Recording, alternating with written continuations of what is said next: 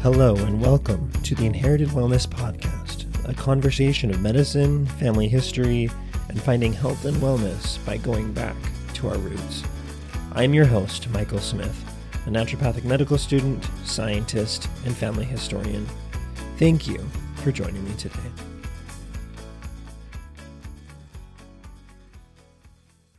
What does grapefruit, Parmesan cheese, tuna fish, sauerkraut, and that wilty spinach that's been sitting in the back, back of your fridge for two weeks have in common?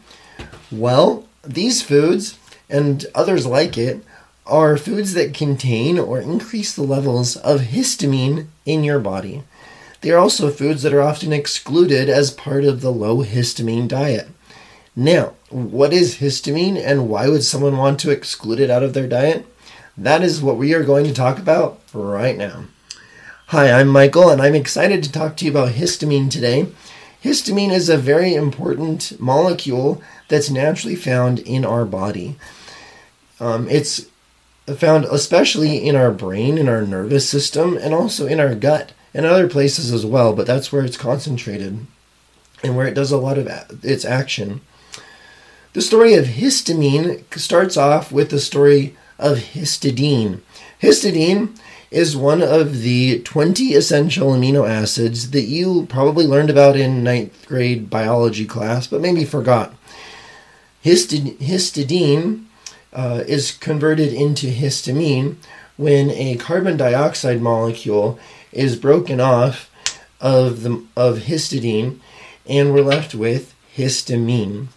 Histamine is then able to exert biological influence on lots of different parts of our body.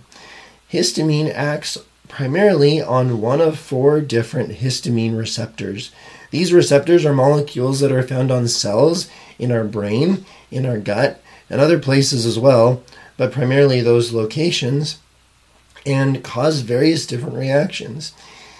Now, if you're thinking about histamine, what probably comes to mind first is allergies, and that's where we often see the histamine response coming through. When there's something that comes into our body that our body doesn't like or know about or doesn't want to have there, it mounts an immune response. An immune response um, that uh, is what allergies are all about. In this response, histamine is prepackaged up into cells that are basophils or mast cells, and these um, release like confetti out of coming out of a party balloon and release this histamine into the cells and cause an allergic reaction. Now, what does that allergic reaction look like? You probably know it as those those allergy symptoms: your runny nose, your itchy eyes, uh, hives, um, inflammation, swelling, things like that. Um, there's a lot of reactions that happen from histamine, which is why when we experience those symptoms, we often turn to drugs like Benadryl or Claritin for treatment of those uh, allergy symptoms or the histamine response. So histamine is involved in a lot of allergy symptoms, but that's not where it's the only that's not the only place where it is used in their body. It's often involved with the sleep wake cycle. That that is why when we take Benadryl, for example, our bodies feel really tired. We often sometimes knocks us out. That's because the, the antihistamine um, counteracts the histamine and disrupts that regulation of the sleep and wake cycles in our body is a it also acts as a neurotransmitter. As an, and as such it influences uh, the mem- memory learning thermal regulation and other things in our in our brain. It also can regulate the um, restriction and, and expansion of our airways and also our blood vessels throughout our body. So histamine is great. It does a lot of really cool things in our body but we don't want it sticking around forever um, we want it to come in, do its job, and then leave and go out the door. So, our body, thankfully, has some really cool mechanisms for getting rid of histamine. There are lots of different cellular machines, otherwise known as enzymes, that help break down histamine. Some of these include DAO or diamine oxidase and HNMT or histamine N methyltransferase. They're big words. I'm not going to spend a lot of time on what these do exactly, um, but we're going to talk about this, um, and particularly the DAO. Um, the DAO is found in the lining of our gut, and in the it's found in the cells that are on the inside of our small intestine. Um, and the DAO helps to break down histamine into other molecules that can then be washed out of our body and got, we can get rid of them. Um, there are many different things that influence the activity of DAO. This includes different drugs that we might be taking. It includes the microbiome and the, the microbiota environment in our gut. That includes the bacteria that are that live in our gut, along with many different microorganisms. There's also uh, something that in was related to the histamine metabolism or breakdown is alcohol. We talked about those molecular machines that break things down.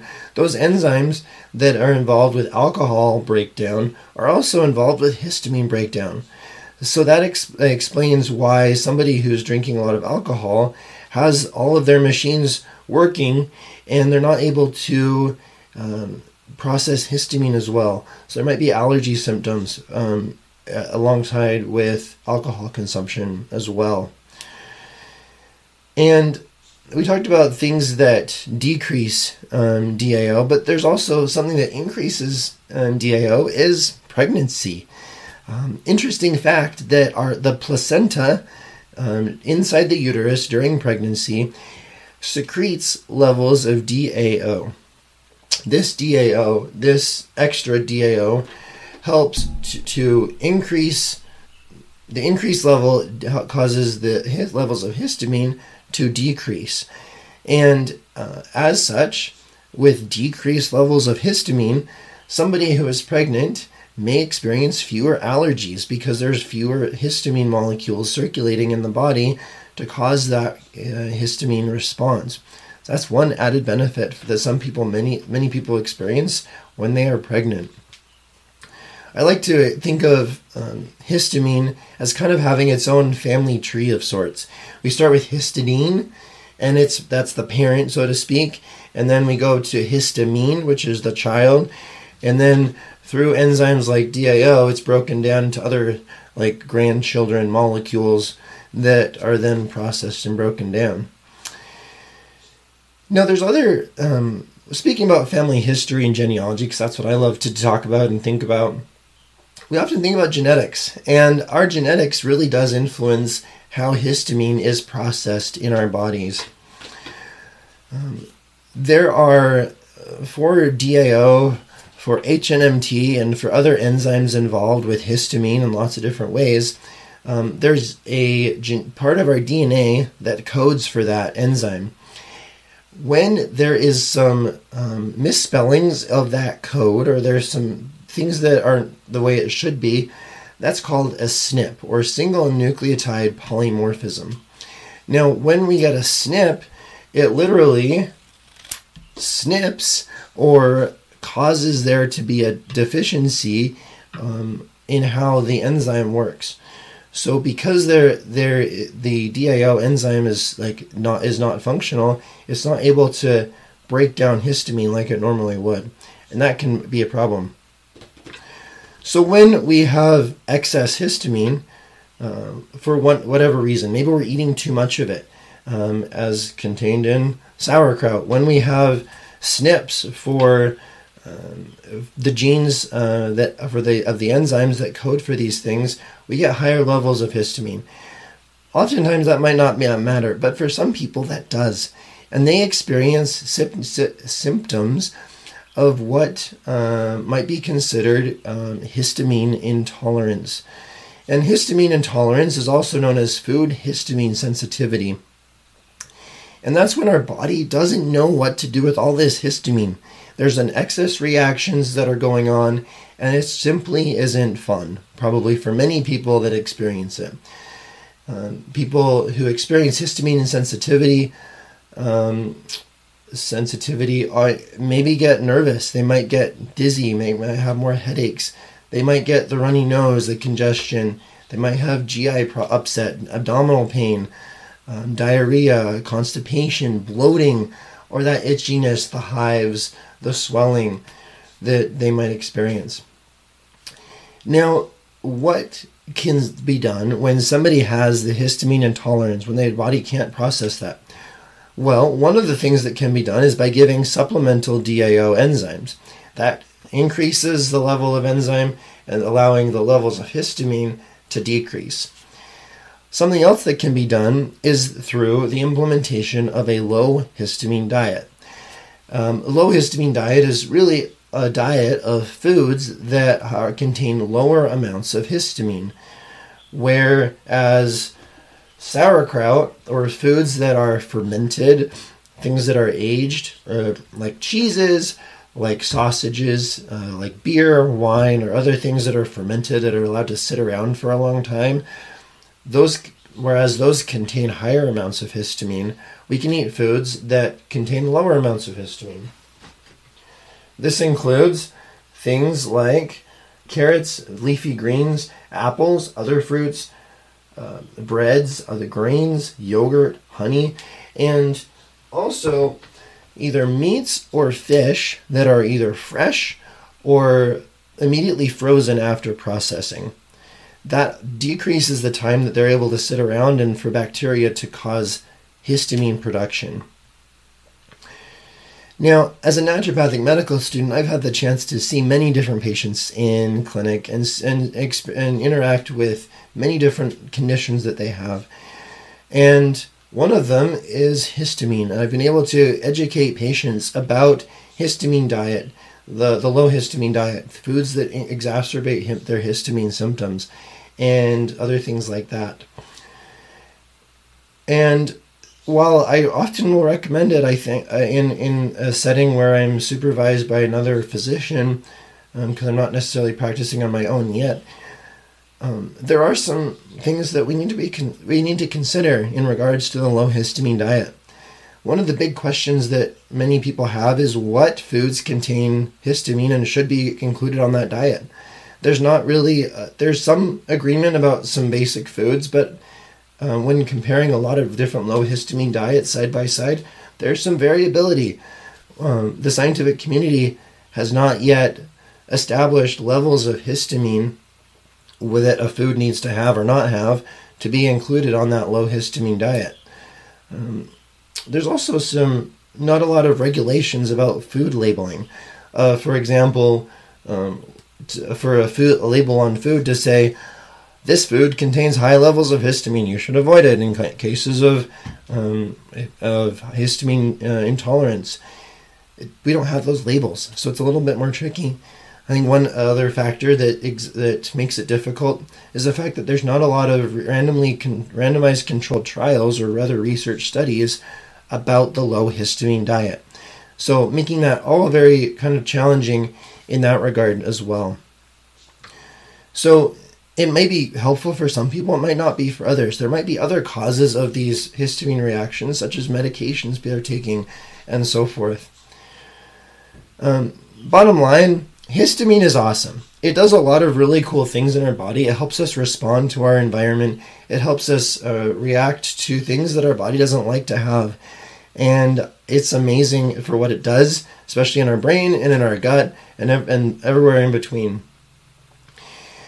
Um, when histamine gets out of control, we've got medications that we can take um, to control and balance that histamine. There's also supplemental enzymes. There's also diet and food and other things that we can do to help modulate and, and make sure that those histamine levels are right in the range where they should be. So, bottom line, if you are somebody who loves your German food, if you love to go and get your brats and eat your sauerkraut, and if you drink alcohol, your beer, I feel sorry for you because, and you're trying to avoid histamine. Good luck. It might be a little challenging. For the rest of you, I wish you all the best, histamine or not. Um, now that you can go forward and enjoy all your food, whatever it may be. Thanks again for joining me on this conversation about histamine. I hope you found it insightful and have learned something new. Something that I'm interested in is, is how our experiences with health are influenced by the experiences of our other family members, our parents, our grandparents, our ancestors, and other relatives.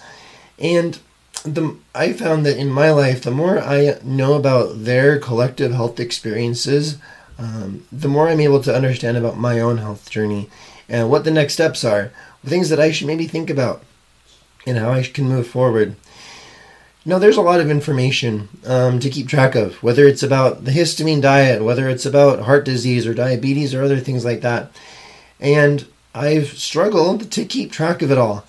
That is why I have made for me um, different worksheets, an individual one and a one for family mem- family, to keep track of health information about uh, various conditions, that's the um, surgeries, diet, lifestyle, exercise, um, and so much, so many other traits and other things that are helpful um, as we seek to learn more about really ourselves.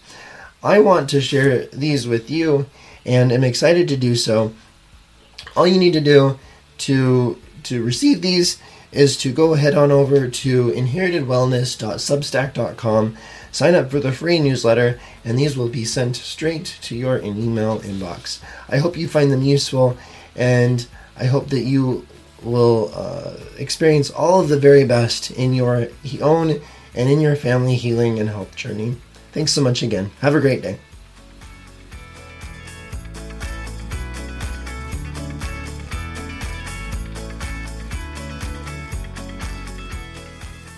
Thank you for joining me today on the Inherited Wellness Podcast.